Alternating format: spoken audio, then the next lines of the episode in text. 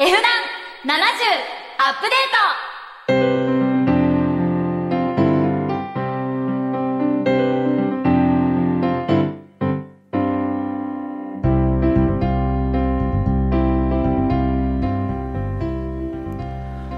10月6日金曜日のニュースな時間です。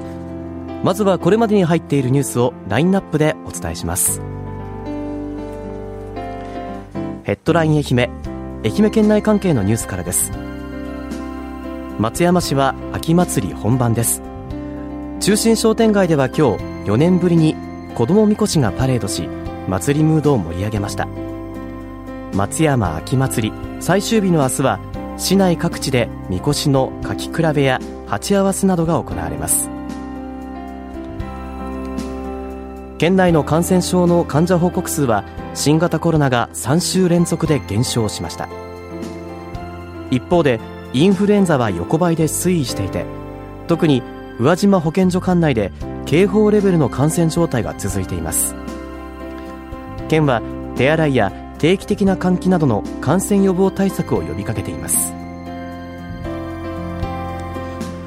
今日未明四国中央市で太鼓台用のかき棒などを焼く火事がありました。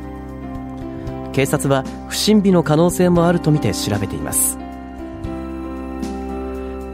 開幕まで20日余りです。年輪ピック笑顔の愛媛2023の愛媛県選手団の決断式が行われました。大会は28日から4日間開催されます。生徒たちは測量の現場で使用されるドローンの操縦を体験しました。若い世代に建設業の魅力を知ってもらおうと宇和島市の中学校で体験講座が開かれました。